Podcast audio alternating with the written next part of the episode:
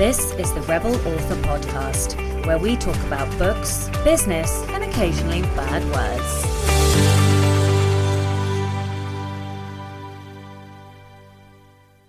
Hello, Rebels, and welcome to the Rebel Author Podcast, episode 93. Today, I am joined by Daniel Wallace, and we are talking all about how to run events and how to run events for authors. It is a really interesting discussion, and you'll hear me uh, pick his brains um, because I am interested in running uh, author events. And yeah, I guess I have some epiphanies, and it's also interesting, even if you don't particularly want to run author events because he has some very interesting ideas around like giving customers more and deliver over delivering I suppose. So join me for that. But first to last week's question, which was which part of publishing do you enjoy the most? Um, Ian Worrall said, "I actually like the writing part." Uh, yes, I I kind of assumed that all of us preferred the writing part, but I suppose I was after um, finding out like of the logistics of the actual publishing like which bit do people find uh, most enjoyable. So i think that was the only comment. Harley christensen also said that, uh, well she quoted dan uh, who was my guest in episode 92 and said um, i love this. And the quote is most of what i do is give authors permission to be themselves.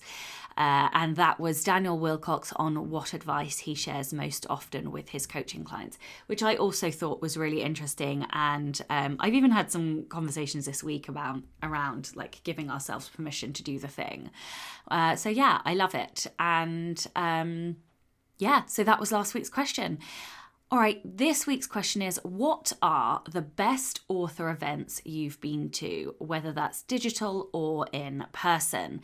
So, yeah, I'm really curious, like, not least because I like going to events. And so I'm curious what you guys. Um, have enjoyed, uh, whether there's any conferences or digital things that I've missed out on. So, yeah, I'm really looking um, partly for your like suggestions, but also your recommendations from a selfish point of view. So, yeah, please do come into the Rebel Author Facebook group and answer that. All right, the book recommendation of the week this week is The Science of Storytelling by Will Storr. So, I spent a lot of June in a bit of a fog when it comes to reading. Quickly, I read well, Goodreads says I read 12 books in June. I didn't. I read nine, I think. Uh, but because my own books finally got onto uh, Goodreads, the side characters ones. Oh, yes. if you want to add side characters to your Goodreads profile, then it is live on there now, so you can do that. Uh, but because of that, and I think there was another book that went on there, it conflated the amount that I'd read. So I think I really read nine books, and uh, but it says 12. Um, but that is significantly lower than what I have been reading. I have been reading upwards of 15 books a month. And so oh, I just feel like I spent the whole of June not reading. Um, and also because I didn't really read many books that I really loved. And so I fell into a, a bit of a, fo- a funk, a reading funk, and a bit of a hole. And I even tried reading really famous books. So I read Neverwhere, which I did like and I did think was good, but it didn't. Like at the beginning of Neverwhere was fantastic, uh, but I just by the end of it, I just felt it sort of a bit flat for me. The world building was astounding, but it didn't pull me out of the funk, the reading funk that I have been been in. And so yeah, I don't know. I just need to find a book that will pull me out of my reading funk um, and get me reading at a rate of knots again. Because obviously, I don't know if I've said it on this podcast or if it was just on the Next Level Authors podcast, but my goal is to read 100 books this year. And I think I'm on 68. So I think Goodreads says 67, but there's another book that I've read that's not been published yet. So that will be 68. Yeah. And, you know, I have obviously yeah. Anyway, so I'm getting close and we're halfway through the year, so I'm definitely um, ahead. But I am worried because I'm in this reading slump and I can't seem to get out of it. However, on to the recommendation of the week, which I have half started telling you about. Um, I started reading The Science of Storytelling by Will Storr. I'm only about 40 pages in, but oh my goodness, it is fantastic fantastic, mind blowing. Um, it starts out, I mean, you, it clearly will go into storytelling more, but it looks a lot at like the psychology of storytelling and it's looking at what our reality is, and it is deeply, deeply fascinating. So I'm really enjoying that, and I'm going to try and binge read through that this weekend and finish up a couple of other things that I've been reading. And hopefully that will kickstart me. But yeah, maybe if you have a book that has pulled you out of of a prior reading slump, I'd love to know what it was. In personal uh, updates, I can't remember what I told you last week. This seems to be a reoccurring thing. Uh, so I finished recording the audiobook of Villains, and I am now in the last week almost done with the editing as well. So, in terms of stages, I'm basically editing out all of the mistakes and the breaths and all of these things. And then I've got a few things that I need to go back and re record. So, I am hoping that by the end of next week, I will have finished editing and finished re recording the mistakes. Um, and then I will be at the point where I'm proofing it by the end of next week, which will be the end of like the first full week of July. So I don't know, we, what are we today? We're the 2nd of July today. So by the 11th of July, um, I should be handing it to the person who's going to be doing the mastering. Um, and so then I hope that means I will be loading it up shortly after that. I know the mastering won't take very long, so perhaps the end of the following week. Essentially, by the end of July, I will be oh, I'm also releasing side characters. So maybe I'll push it into August. But anyway, uh, by the end of July, early August, I should have the audiobook of Villains uh, live as well. So that is super exciting. I will be looking for people who want to review the audiobook. So I'm I don't quite know all the mechan- mechanisms behind credits and things, but uh, when I'm at the stage of trying to load it and all of that stuff, I will look at the mechanisms of mm, credits or free whatevers and then yeah i will be looking for reviewers so just um, keep an eye out an eye out an ear out keep an ear out listening for that all right so um not entirely sure what else there is to tell you. I have got some live events uh, that I will be discussing, uh, and but I will tell you about those next week. So that's for the launch, and there's some very exciting stuff. I'm doing some lives and things on Instagram, but I'll go into more detail about that next time. Um, what else am I doing? Um, I am, as I've mentioned, I'm working on finishing the audiobook. I've already said that. And yeah, just launch stuff and hmm. oh yes, my nonfiction, secret nonfiction project. Um, I'm drafting that in the mornings. I haven't quite decided like the angle or the hook in which I want to talk about it. So um, until I've that's the only reason it's secret. It's not like some big, you know, super secret thing. It's just that I haven't like intellected enough on, you know, so I talk about side characters as side characters, but I don't quite know like what that angle or hook thing is. So as soon as I've got that, I will talk to you all, all about that. Um, and I, yeah, so one other thing, obviously, is the Rebel Diaries anthology. That did close. I just want to apologize because I don't think I was clear enough. I know I mentioned it in a couple of podcasts, but I perhaps didn't put it on all of the information. The closing date was the 30th of June at midnight, but that's midnight my time. Um, if I were to do it midnight America time, I would have had to have like woken up at four o'clock in the morning or something um, to to turn the thing off. So you know that was a mistake on my part for not being clearer. Um, we are a global world, um, but yeah so uh, you know the reason i'm saying this and the reason i'm apologizing is because i had quite a number of people reaching out to me who were uh, who wanted to to submit uh, right at the last minute. Uh, and unfortunately midnight their time uh, was past midnight my time and so the form had shut. So yeah i i want to apologize that i wasn't clearer um, and that you know your story didn't get included um like i say there were more than a handful of people that this happened to so yeah please do accept my apologies on that part um perhaps you know that's a lesson for me hopefully maybe you guys will take a lesson from that too. But the other thing that I want to say is that your story is not lost, it's not wasted. You can do still many things with it. Um, you could submit it to another anthology or submit it to a magazine or even publish it yourself. So don't be disheartened. Um, yeah, so just, I'm sorry that I wasn't clearer about uh, the deadline.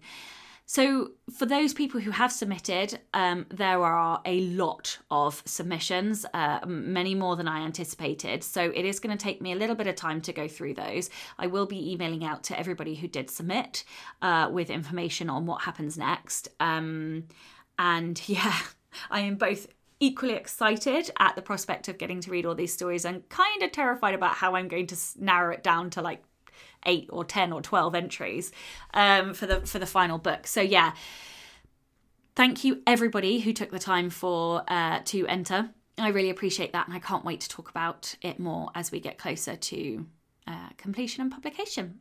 Rebel of the Week this week is Ian Worrall. Ian says, uh, This story involved my family's dog that we had had for 14 years. One time, my brother's girlfriend was on a work term in New Brunswick. She came down to visit him for a weekend and had brought two dozen blueberry muffins that she had baked. They put the muffins on the coffee table in the living room and went into the kitchen to boil the kettle for two cups of instant coffee. Well, in the time it took them to do that, the dog got to the muffins. After I heard about this, I was away at a summer job at the time, and I said to my brother, I, I hear Sparky had a little muffin feast. My brother closed his eyes and drew out a breath. He ate. 22 blueberry muffins. His girlfriend would later say that the dog was pretty regular for about a week after that. oh, I love a little doggy rebellion. What a cheeky dog. I can't believe he managed to eat 22 muffins in uh in that short space of time. That is spectacular. I love it. If you would like to be a Rebel of the Week, please do send in your story. Uh, we are always, always, always in need of Rebel stories. Uh, so, yeah, please do send them in. You can email your story to rebelauthorpodcast at gmail.com or Instagram me at Sacha Black Author. All right, we had a whopping bumper week of patrons this week. So thank you and a huge welcome to Cassi Emerson, Kelly Burroughs, Lynn Reed, John Rind. Rindfleisch the Ninth, and Elizabeth Prais. Thank you so, so much for joining me. I really do appreciate it. And I want to extend that huge thank you to all of my existing patrons. Um, I uh, you will you get access to all of the episodes early and also bonus little things sometimes i send um uh, outtakes or I send motivational audio. Sometimes uh, I run random Sunday sprint days. Um, I also run the Poison and Prose sessions for patrons. And if you are on the $5 and above, then you get access to the Slack community as well, which is a buzzing little uh, environment. That is that is one way of describing it. I love you guys so much. So yes, thank you to all of my patrons. I really really appreciate it. If you would like to support the show and get early access to all of the episodes as well as bonus content, then you can from as little as $2 a month by visiting patreon.com forward slash Sacha Black. All right, that really is it now. Uh, let's get on with the episode. Hello, and welcome to the Rebel Author podcast. Today, I am joined by Daniel Wallace. Daniel is the host of the online writing summits Escape the Plot Forest and Style and Voice, which I had the honor and pleasure of speaking at.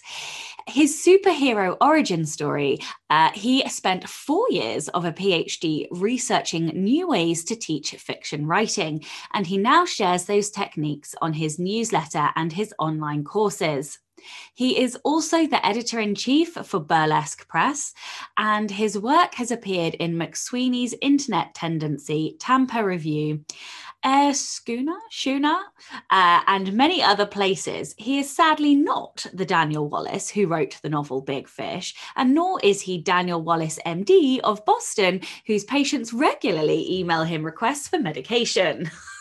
that is a hilarious bio. Welcome to the show. Thank you, Sacha. so and you, of course, were you were amazing in the summit. Just, oh, just get that clear you. out of the way first. oh, stop. No, carry on. No, joking. Um, yeah. Oh, thank you so much.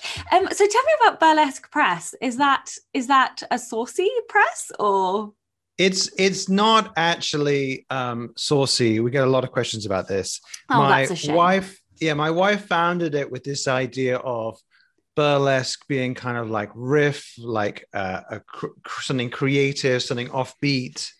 Uh, and we published a series of books. Uh, if you if, if, the video is on for people listening, you could see some of them um, behind me. And we we published a series of really great books. It was it was wonderful. And so my role was the books editor, the technology, the getting the book laid out, editing things like that was great. Aha. Uh-huh. And um, that, uh, so I didn't even know that you could do a PhD in researching new ways to teach fiction, but I fucking love that because my whole, like, my whole nonfiction career, if you like, is all about teaching not like fiction yeah. in a quirky way because like so i am I don't know, I don't know, and you can tell me about your PhD, but I get so pissed when writing craft books are so dry. Like, yeah. why are they dry? fucking writers. We should be able to write shit in a funny, engaging way, right? Uh, so, tell me a bit about your PhD because I'm fascinated to hear about this. Well, I want to be clear that that doing a PhD is kind of an intense decision. I don't know if I recommend it for ever, or even for myself. Um, and in the US, it's even longer than in the UK. Like in the US, it's like a four or five year, some people six year commitment. And so it's a bit like going into space and you come back and you and everyone's everyone around you is older after you when you get back. It's it's a it's a strange thing. Um, I I I was just when I did my my MFA in creative writing, master, you know, master's degree in creative writing, I was probably really silly in that I just became fascinated in like what we were doing in the classroom. Like we kept having these workshops and I kept thinking, there's got to be a different way to help someone like write a write a novel. Like we would, I would see people bring in short stories, and it was kind of it kind of worked. Like you, you know, here's my short story, 15 pages long. What do you think about it? And people would get a lot from that. But with a novel, you bring in like 15, 20 pages, and people would just give all kinds of advice because, like, you know, the novel could go anywhere. Who knows what what the next 20 pages would look like? And so my decision in the PhD which is really like to focus on this. It didn't make me completely like it was a little um uh strange for the people teaching me. I think they were like, my God, another essay from Daniel about creative writing. Um, what you know, what is going on here? But it was incredibly useful for me and some of those and i remember one book that now i don't even think i could read because i was so i was so into that kind of world of reading narrative theory and form. And it really just blew my mind. I was like wow this is amazing. Um, there's a book called reading for the plot um, by peter brooks. And it really got me thinking of like oh, wow there are i could teach this in an interesting way. So what kind of and sorry i i, I because i am also equally geeky. You're not going to get away without talking about this a bit more. Um, and also, I'm going to write that book down just because I am that sad. Definitely. Um, can you tell me the name again? it's called Reading for the Plot. Reading for and, the Plot. In, and it sounds like obvious in the in the normal world, but in in academia, it was it's kind of like a spicy title because it's like the idea that you could read for, for, for the plot is kind of a controversial kind of claim in some academic circles. And this moment he was talking about great expectations and he he was talking about the the, the plot twist in great expectations where pip suddenly realizes that he isn't due to inherit all this money become rich marry the girl he thinks he's in love with. He's actually got this criminal who's been sending him money from australia. And and this and the, the the writer peter brooks talks about like how all this buried stuff in the novel that's been it keeps being reminded to you that that like the things that Pip thinks are happening are not really going on. There's all these weird mysteries that keep being popped up, and then and then and so he says like all the sort of buried stuff in the novel comes back at the plot twist, and I thought like wow that's really good. So what what techniques did and we will start talking about um, writing events in a second, but so when you say you're you you were researching new ways to teach fiction so does that mean that you feel some ways are outdated? Like what ways are better than other ways? Just talk to me about that a little bit. Well a lot of what i came up with is that it was this idea of reading people's work and feeling like a lot of people would were a lot of aspiring writers were just not narrating enough and this is a bit like some of the things you talked about in the plot summit, actually, when you talked about the, the hero lens, that like I found that so many aspiring writers work, you couldn't, you just couldn't figure out what was going on. There was like a lot of events happening. And so what I developed is this idea of what I call character first writing. And it's the idea that the main character is the ambassador to the story. The main character is like what helps the reader make sense of really everything in the story. And so working out a way to plot as, as a via this relationship. So the plot is developing the reader's relationship with the main character, and the scenes are developing, developing and sustaining this relationship. Oh, I love that so much. That's definitely like there's some uh what's the word synergies with the hero lens there for sure i love that and i love that we came at that from two completely different angles but more or less came to the same conclusion as well okay, we are here to talk about uh, writing events and organizing writing events. So, first of all, do you want to um, tell everyone a little bit about the events that you personally organize? Yeah, that's great. So, um, I have. I, I mean, it's all this. This has all started in the last year. So when I say I have, I have these things. It's just, it's just this first year. But I run a now annual event for writers based around plot called Escape the Plot Forest. And it's four de- days, all online. And every talk is about plotting, narrating, storytelling. Uh, and I bring in a whole bunch of different, some great writers to deliver sessions and just share their expertise. The other event, which you, Sacha, were a great part of, is Style and Voice. It's all about writing style and building up your writing voice and kind of like how does voice fit into the writing process? This was a real like passion topic for me. Like i love researching things about writing style and a long time ago i wrote a series of essays about it and it got picked up on reddit and it was one of my first like online like people i could thought people were really interested in this so that's those are the two events that i run as as like true online events now i also and i want to come i'll come back to this later i also uh, have begun a free event that, that I run with my wife that's called Secluded. And that's a little different. It's more to the creative writing, um, academic, academic adjacent writing world. And I did that kind of like as a trial run for these events. And that was a, a totally free event. And so we did that in June last year. And it was really good. And it made me think, okay, I understand the technology. I can understand like keeping this thing organized. Now let's try and do this like for real. And it, it worked really well. Oh, that's awesome. Let me ask you about the Reddit um, articles. Did you compile them into a book? I did, and I it's it, that's my free book that I it's okay. now so that writing that I did years and years ago. I turned it into a free ebook that people can download, and it's been one of the, the most popular things I've ever written. Um, I don't know how many, I mean, it's got to be at least, I don't know, 10,000 people that have downloaded that book now.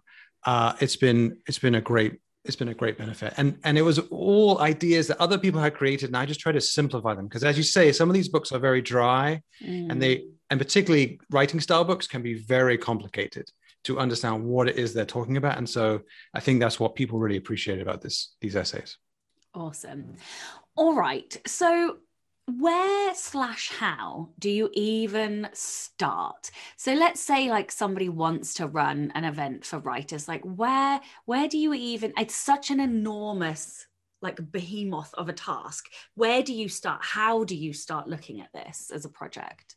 Yeah that's a great that's a great question. And i would say that one thing that I would think about is what's one aspect of writing that I really love talking about? You know, what's something that I find really fascinating? This is what I did for the plot summit. I know that I can I could talk to 20, 30 other writers over a week and be fascinated by everything they were saying, have thoughts about it, be able to help the listeners and readers, the viewers understand what was being said, draw connections. And so I think that that's like a really great place to start. Like, well, that's one really great place to start. Like looking at something that you find passionate, that you find that you're passionate about, that uh, that seems easy for you to talk about, and people enjoy hearing from you. Like I think we all know there's a few things that are audience really likes to hear about or friends like to hear about.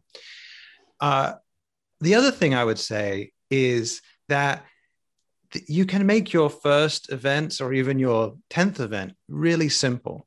I think sometimes people get really hung up on the technology, on all the different moving parts, on comparing yourself to other people in this world, other events you see online, and think, I've got to have X number of attendees, I've got to do this, I've got to have that. And you know, you can just make a web page with six Zoom links and say, here is the event, and and you know, people will come. Okay. I I am one of those people who like will overcomplicate and i'm like i will start with a seed and then all of a sudden like my seed has become this giant mushrooming monster. And then i'm like oh i can't do this. And then i back away and don't do it. So i think that's really sound advice to keep it simple. And that is something I, I mean, struggle to do. Yeah, so I think that's great advice. I can I can just say that for me, I have enormous imposter syndrome, fear, lack of confidence, and so I delayed doing this for a really long time, and and that was part partly I just kept thinking like, oh well, I've got to be more famous, more successful. I've got to have more things somehow to do this, and uh, I think that it's really, like it's a really terrible way to treat yourself, and I think it's easy to sort of imagine, for me personally, at least, to imagine all the things could go wrong and give them enormous importance. I will just say one more thing about this: is that there are lots of platforms out there that help you help you design one of these events, and it's not they're not that expensive. I used um, a platform called Hey Summit, which you can look everyone can look up heysummit.com, and it's not that expensive to get started. Uh, there's also webinar platforms like bigmarker.com that can like let help you create the sort of framework the pages a lot a lot easier than people might think. Yeah that is definitely one of the things that uh, puts me off or like it's, it's just that fear factor and i'm putting barriers in my own way i think because i think these things are going to be difficult but actually usually there is a technological solution that will simplify everything for you anyway. Um okay so I like to be reflective and mm-hmm. uh, look at the journey and always make the next one better than the last one. So, have you learned from any mistakes that you've made? Or if not, um, have you uh, seen anybody else making mistakes? Or, you know, have you attended conferences and, and seen mistakes that you then avoided uh, in your own uh, events for writers? That's a, great, that's a really great question. I think that the biggest mistake that I made is, first of all, wait, waiting too long. Like, I, I think for anyone who's thinking about this, who wants to create an event, you know, the, the best thing I can advise you to do is like just do it uh, and make something really low stakes that can't fail. Like, find your friends who are who are writers who could give a talk, and then see if someone, other people want to come and watch for free you know you you will be so much more confident after you've done that. Uh, i think that also it's really worth investigating your own fears and self-sabotaging once you get going. Because something that i do which is really terrible is i get i get nervous that it's not going to work. And so i delay doing critical things until say 20 people have signed up 50 people have signed up. Like say i delay speaking to more speakers and reaching out to more people because I'm like, well, I can't reach out to Sasha until I've got like, you know, 50 people, you know, have bought the early bird ticket.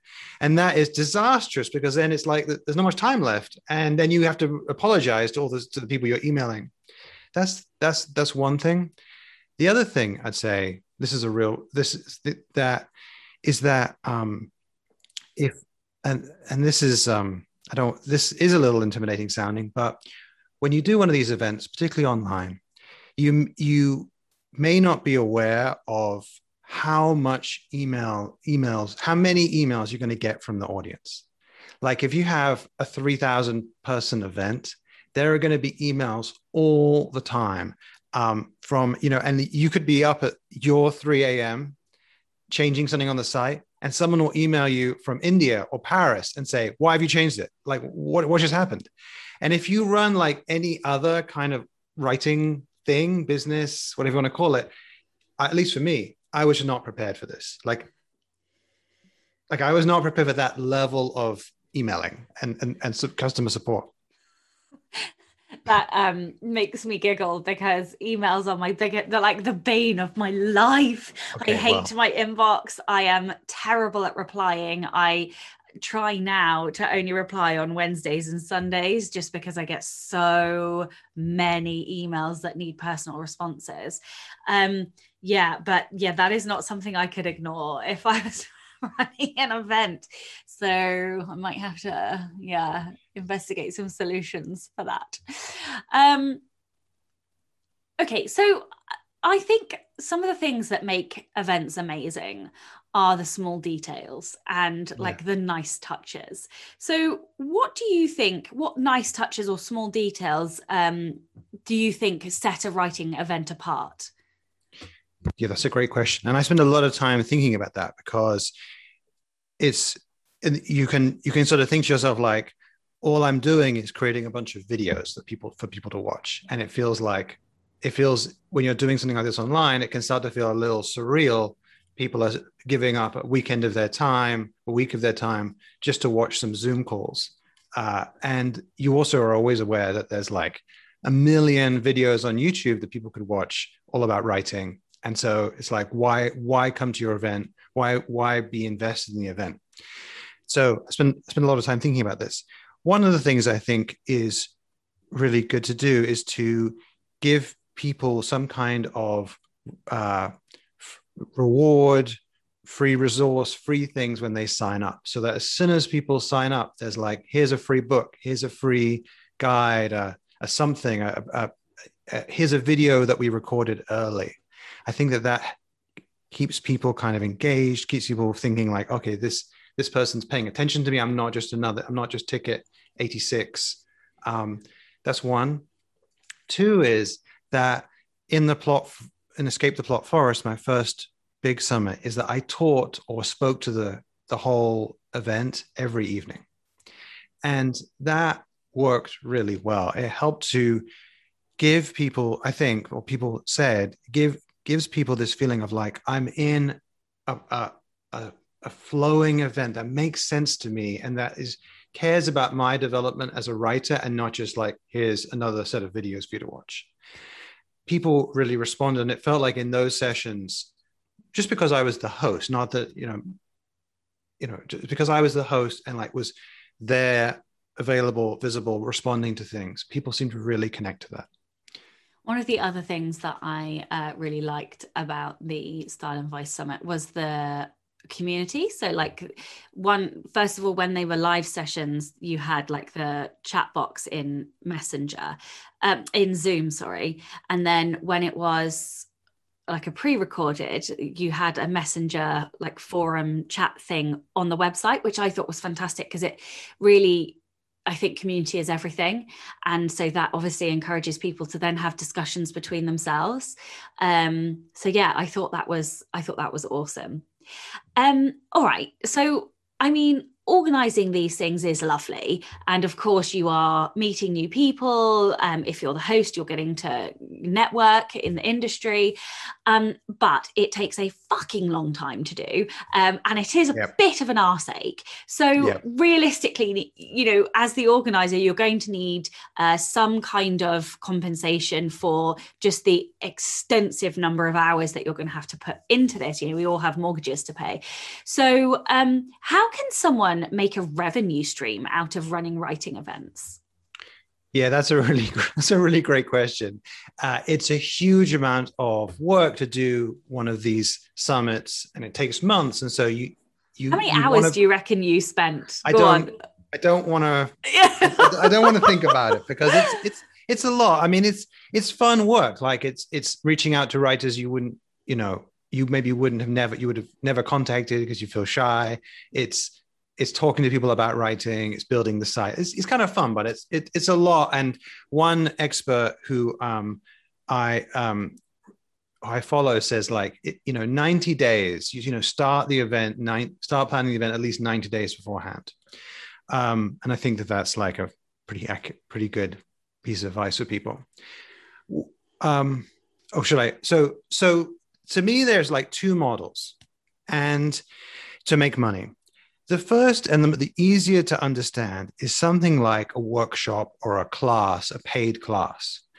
And there you charge a certain ticket price and you just and and the good news is that your your your costs are really low. Like if it's you teaching class and you're using Zoom, your costs are close to zero. It's not like being in real life where you have to pay for you know coffee and, and snacks and, and and rent out a hotel hotel sort of studio area, it's it's very low cost. And the difficulty with running a workshop is getting enough people to sign up. And so if you have a big email list, social media following, you're already famous, you can probably get enough people for one of these workshops, but it becomes challenging to keep running them because you're sort of offering the same thing to the same people. That can be a challenge. The summit model is interesting because it, and it takes a minute, it takes a little like 30 seconds to explain, but the summit model is interesting because it encourages other people to get involved and help you develop the summit and promote it to their audiences. And the model is, and I this is a completely by the book model. Other other people invented this a long time ago. Is there's a it's free to watch the event live and it costs money to watch the replays. And people slice that up differently, but there's like a as a pass that people have to buy for a certain amount of money, usually under $100, that lets people watch it at their own pace. And what I did, and what is the general principle, is you contact a, a lot of people and say, if your audience signs up, then we'll split the ticket price some for me it's 50 50 other people it's like 40 you know 40% to the present to the promoter. And what that means is that the other people who you're talking to um, have you know find it easy to tell out their their audience their friends their followers about the event because it's free. You're not saying like hey this total stranger to you. Daniel david wallace has got a $200 workshop. You should go and pay for it. You're saying it's a free event. If you want to go check it out, it becomes a lot simpler and easier to present that to people. And then when people come, they and they like it, if it's a good event, they rapidly realize I cannot watch 20 sessions in four days. And even if I could, I want to watch them on repeat. And so then you have, you know, as long as you have a fair number, of a fair percentage of people, say 10% of the 10%, 15% buy the pass, you you you make you make a good amount of money doing one of these events. And then the last thing I'll say is, I re- what I really like and what people have told me over and over again is really good about this is that it's still inclusive for the people who can't afford the ticket. So, and that's something that I really appreciate and like about the model. It's kind of like a wacky model to explain, but there are there are always going to be people who just cannot afford even a $47 price. That's just that's just life. And yet they if they're willing to put the time in and the attention in, they can take part in the exact same event that everyone else is taking part in. They can learn from the same people. And it doesn't like hurt the organizer at all. So I that's something that I didn't quite expect to appreciate so much, but it's been good.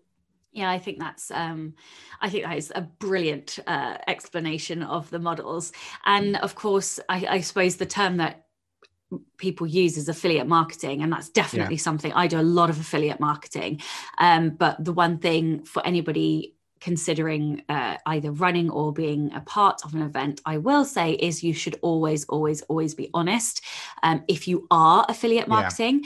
Yeah. Um, and one of the things that I do is I only ever promote thing, things that either I've taken the course personally because I take a lot of courses, um, or I am part of the event, so I am speaking, which is the case in in in your conference or summit, sorry, um, or it's something like I use and love, like Scrivener or Vellum, for example. Yeah. Um. So yeah, it's just you know because obviously when you do promote somebody else's event you're you are placing your reputation on the line based on their event.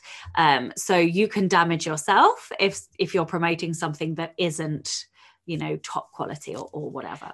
I i completely agree. And i think that one thing that when want to go back to one of the things you talked about like nice touches and small details one of the things i try to really stress to people who are involved both as speakers or just supporters affiliates is like let's not overpromise let's not say ridiculous things that we can't deliver on. We don't make we don't say like this conference will get you into the new yorker blah, blah, blah, blah, and like being really clear about what people are getting and and similarly like with this whole free versus paid thing saying like you know being open about that. Like you know hey you're more than welcome to stay free but i want to be honest the best experience is paid. And people don't get upset about that. What they get upset about is when things are being you're not being honest about what you said you were going to do Exactly. I completely agree. All right. So, one, I used to run events for bloggers, and I'm one of these people that sits on the line between introvert and extrovert. Okay. So, I think in a very extroverted way. I love to bounce ideas off of other people, but um, people drain me massively. um, so, we saw family over the Easter break.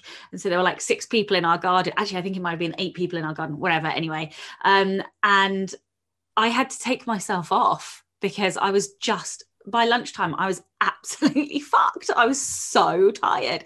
And that's one of the things that uh, running events I used to struggle with.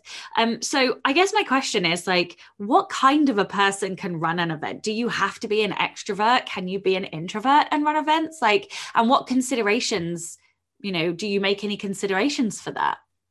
That's a great that's a great question. And I've I a long time ago got got the you know the introvert extrovert test and I score very highly as an extrovert. So I might not be the best person to answer this, yeah. but I can I can say that the the experience is draining. Like like the the experience you're describing of like I need a break. And one of the things that's challenging is that when the event is over, like you know, the very last session is done, you're like goodbye everybody, and you close it down there's still more work to do. There's a lot more sort of administrative stuff and, you know, post event things to, to take care of. And yet, every single time, I'm completely just run down and exhausted. I get nothing done that, that next week. And it's just this like rebuilding the self, rebuilding the ego after interacting with so many people uh, so frequently. So, one thing that I would say that I would recommend everyone do is have a friend or hire somebody who you can pass on customer support questions to. I did that for the second summit and it was just such a relief. It was just so good. I have a, v, a wonderful and brilliant VA, uh, Leo, who, um, you know, some questions I'd answer myself, but others I would just be constantly forwarding. Leo, could you handle this? Leo, could you handle this? And that is such an emotional uh, energy saver. And if you're introvert, I, I really recommend like, you know, if nothing else, like find an extroverted friend and just say, like, please help me, you know, for a few hours. That's something that I'd recommend. Uh, the other thing that I'd say is you don't need to be constantly uh, chatty. You don't need to be in the audience's face. You can sort of step back and let these other speakers and teachers and experts talk I think the thing to be showing people is is more like you just you really care about them. You care mm. about their experience. You care about what's going on. You're excited by the talk. Like you appreciate a really good session and you know when when something weird happens this is a bit stressful when something there's a tech problem you're kind of you, you're still calm and you're just like hey everyone we'll be back in a few minutes that's more what people are looking for rather than the life and soul of the party. I don't think that's necessary. Mm. so another question like what are the most important considerations that you need to make when organizing a writing event are there any accessibility issues are there any time zone issues like how does what things did you have to consider Yeah, that's the really great question. I mean, the time zone problem is a massive problem, and I don't, I really don't know what the solution is because uh, when you do an online writing event, there are people in the Australian time zones that want to take part, and at least where I am, I'm in the East Coast area of the United States, Knoxville, Tennessee. It's very difficult to organize things that both people in my time zone and people in Australia can watch, and so people are frustrated by this. They're often upset, or other people are just heroes that wake up at 3 a.m. and start. You know, it's, it's kind of amazing the people that attend. And, you know, I think trying to come up with events that spread across the day in a like more than you would naturally think like could i start a bit earlier could i have it some evening sessions could i do some pre-recorded sessions that are that start later than i would normally think, like 8 p.m., that I'm just sort of pressing, effectively pressing play on a video. And so if I'm not having to be there watching and talking and interviewing someone, I think that can be really, that's a really important and a really good. Um, uh, also stressing like replay value, like a thing that you can't, you can't solve everyone's time zone concerns. But like if everything is available for either for a short time or for a long amount of time on a replay that helps some people. The other thing with, um, yeah, I mean that's that's really important with um, time zones. And the other thing is, I've done over the over the, the both summits is multiple welcome sessions. So on the first day, I will do two welcome sessions one at my morning and another at my midday, and then have a happy hour at 5 p.m. my time. And that means that more people can get this kind of like, welcome, hello, welcome to the session. If you only do one in your morning, you've just missed a whole bunch of people. I think that's great advice. All yeah. right, accessibility. Yeah. So accessibility is a is is a is a big issue. In um, when you have pre-recorded videos, in some ways it's a lot easier you can uh, get the video, use a tool like Descript. I use a tool called Happy Scribe and produce a very rough AI created transcript and then either pay someone. I wouldn't do this myself, but I, w- I would probably try and pay someone to just clean it up. And then you can create captions. It's not that difficult to create captions um, for the video. That that's really important for um, now with live it is a little more complicated to do this with Zoom webinar, but rev.com now produces captions. I think that's really good. The, uh, the last thing I'd say, and I want to be clear that I don't consider myself an accessibility expert. I, I feel like I've done a poor job on this so far. The last thing I'd say about this, if um, if it's okay, is that you got to be aware that uh, you may have some unpleasant moments in an event like this. And I've found that in particular, people respond to female speakers differently that they do to male speakers. That people will say really unpleasant things about female speakers, like, and it doesn't happen very often. But if you have 3,000 or 2,000 people in an event, I've found that stuff happens. Is it okay to talk about? Yeah. Okay, so like I found that every so often, like stuff happens. Like someone will send like a really unpleasant email, or people will just leave comments right in front of the speaker, like this isn't good, or like this person's to- this person's speaking too slowly for me. Um, really sort of like trivial, like trivial things, not like oh I disagree, I actually prefer first person. Like sort of trivial things about the way someone speaks Oh, and, I always get told I speak too fast. I don't give a fuck. and and you know, um, and I just feel like you know, uh, uh, sometimes this does happen with men, but it happens more rarely. Mm-hmm. And I mm. and I think that if you're doing an event like this and you're not doing like a workshop where it's like 20 people or 30 people, and it's like 3,000 people, I would say to everyone like you have to be ready and and you have to come down like really hard on this, on the attendee when this happens. Like I just delete those comments I call the person out. You mm. say, I, I, I remind people through the day, you are not allowed to be rude to the speakers. And some people get annoyed. They're like, oh, we've already heard this, Daniel. Like, you don't need to tell us again. And I'm like, you, you do. And I notice that as the event goes on and attendees get tired, this happens a bit more. So you kind of have to like on like day three say like, hey everyone, checking back in. I know we're all getting tired. We've seen a lot. Let's all stay positive. Um, wow. That's important. I, I am not shocked and shocked all at the same time. I mean, I know, uh, like when I do YouTube lives or whatever, there's always like fucking trolls who want to say something shitty. Um, but also, like, don't people have better things to do with their lives? Like, you're attending a free event for goodness sake. Like, I don't know. I don't know. Anyway, I, I want to.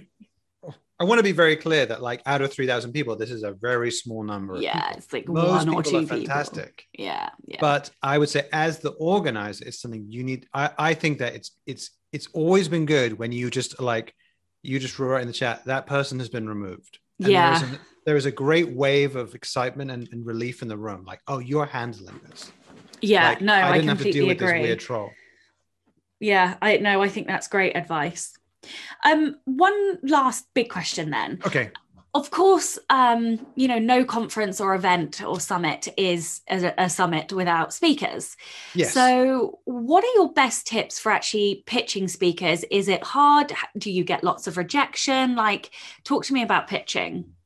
Okay, that's a that's a great topic. It's a huge topic, uh, and it's something I worry about a lot because you have to you you you have to pitch a lot of a lot of the time to run these kind of events.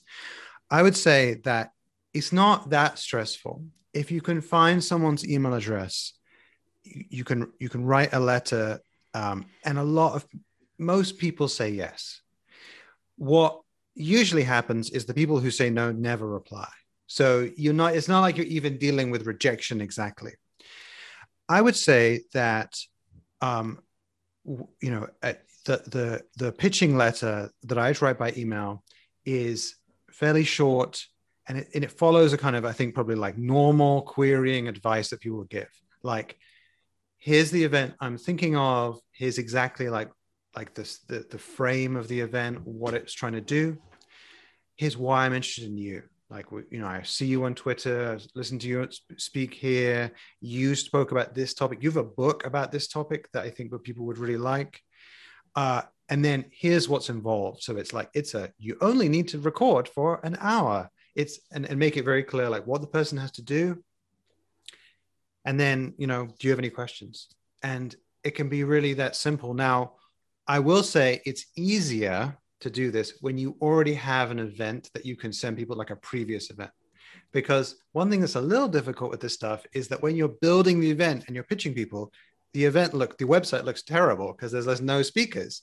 And so it's it's one reason why it's very good to do like that that free event with your six friends that I talked about the, before is that you can then when it's time to pitch people for like for real speech marks for real you can show people that the speakers that previous event and say look I did a previous event on blank. And the last thing I'd say is the more focused the event the easier it is to pitch people if you've got something like how to be a writer it's going to be really hard to contact you know Sacha Black and say, hey, do you want to tell people how to be a writer? But if you've got something really focused, like how to write page two, it's so easy because you'll be like, wow, Sacha, I'm reading page two of your novel. It's great. Like I've got a whole conference at page two. Can you can you come and talk about page two? It's just so much easier. Yeah, and and I always respond more, I think, to those requests that are specific and that when you can tell somebody knows your work like i i get pitched for people to come on my podcast daily and often it goes something like oh hi um i think you know oh i've listened to your podcast. Um, I loved this episode, and uh, oh, I've got a new book out, and here's why I think I'd make a really great guest. A guest. I'm like, cool. No thanks, because mm. like I care yeah. about my listeners, and I want my listeners to get really good quality advice and like tangible tips and tactics that they can take away. So like if you want to come on my podcast this isn't about you. This is yeah, about yeah, yeah. my listeners and what i can give them. I mean and of course like as part of that we get to talk about your summits and we get to promote the fact that you know you have these genuinely amazing events that people can still go and buy and watch and and take part in.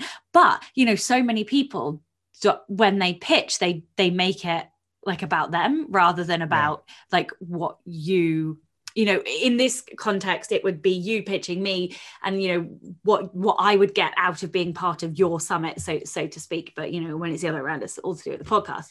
Um but yeah, yeah. so i think you know that is great advice. And i can definitely after having been pitched so many times now i can definitely tell when somebody has researched into me and when somebody hasn't and they're just you know uh, they don't know any of my books or they they're not suggesting a topic or you know because it's like i don't have time to like think of all all of the things for people workshop someone to... else's topic yeah. Yeah do you know what i mean? Like yeah so anyway i think that's fantastic advice.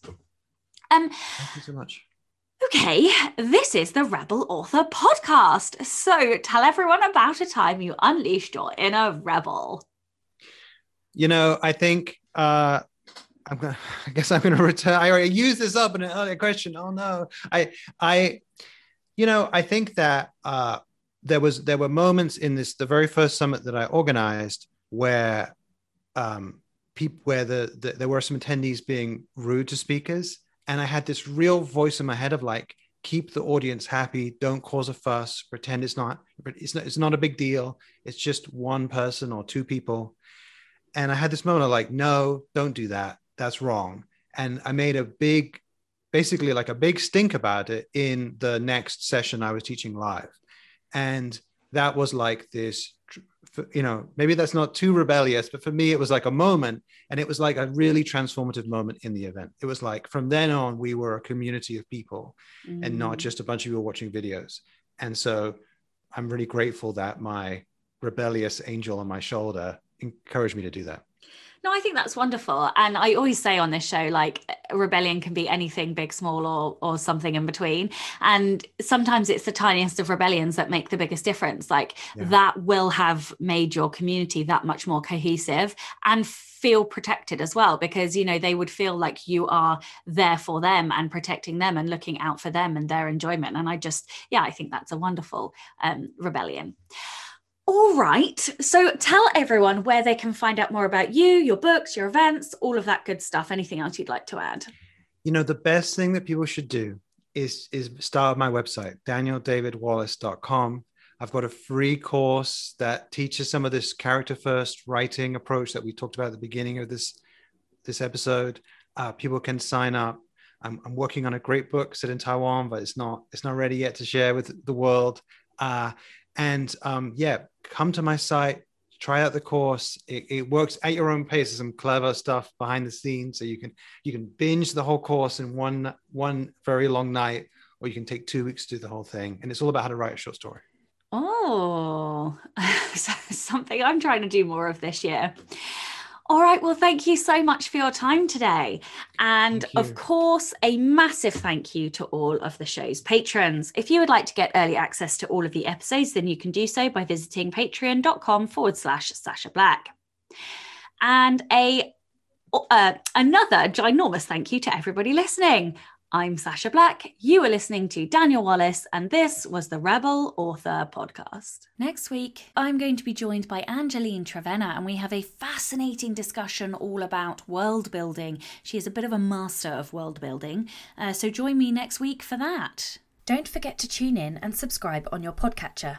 And when you have a moment, please leave a review.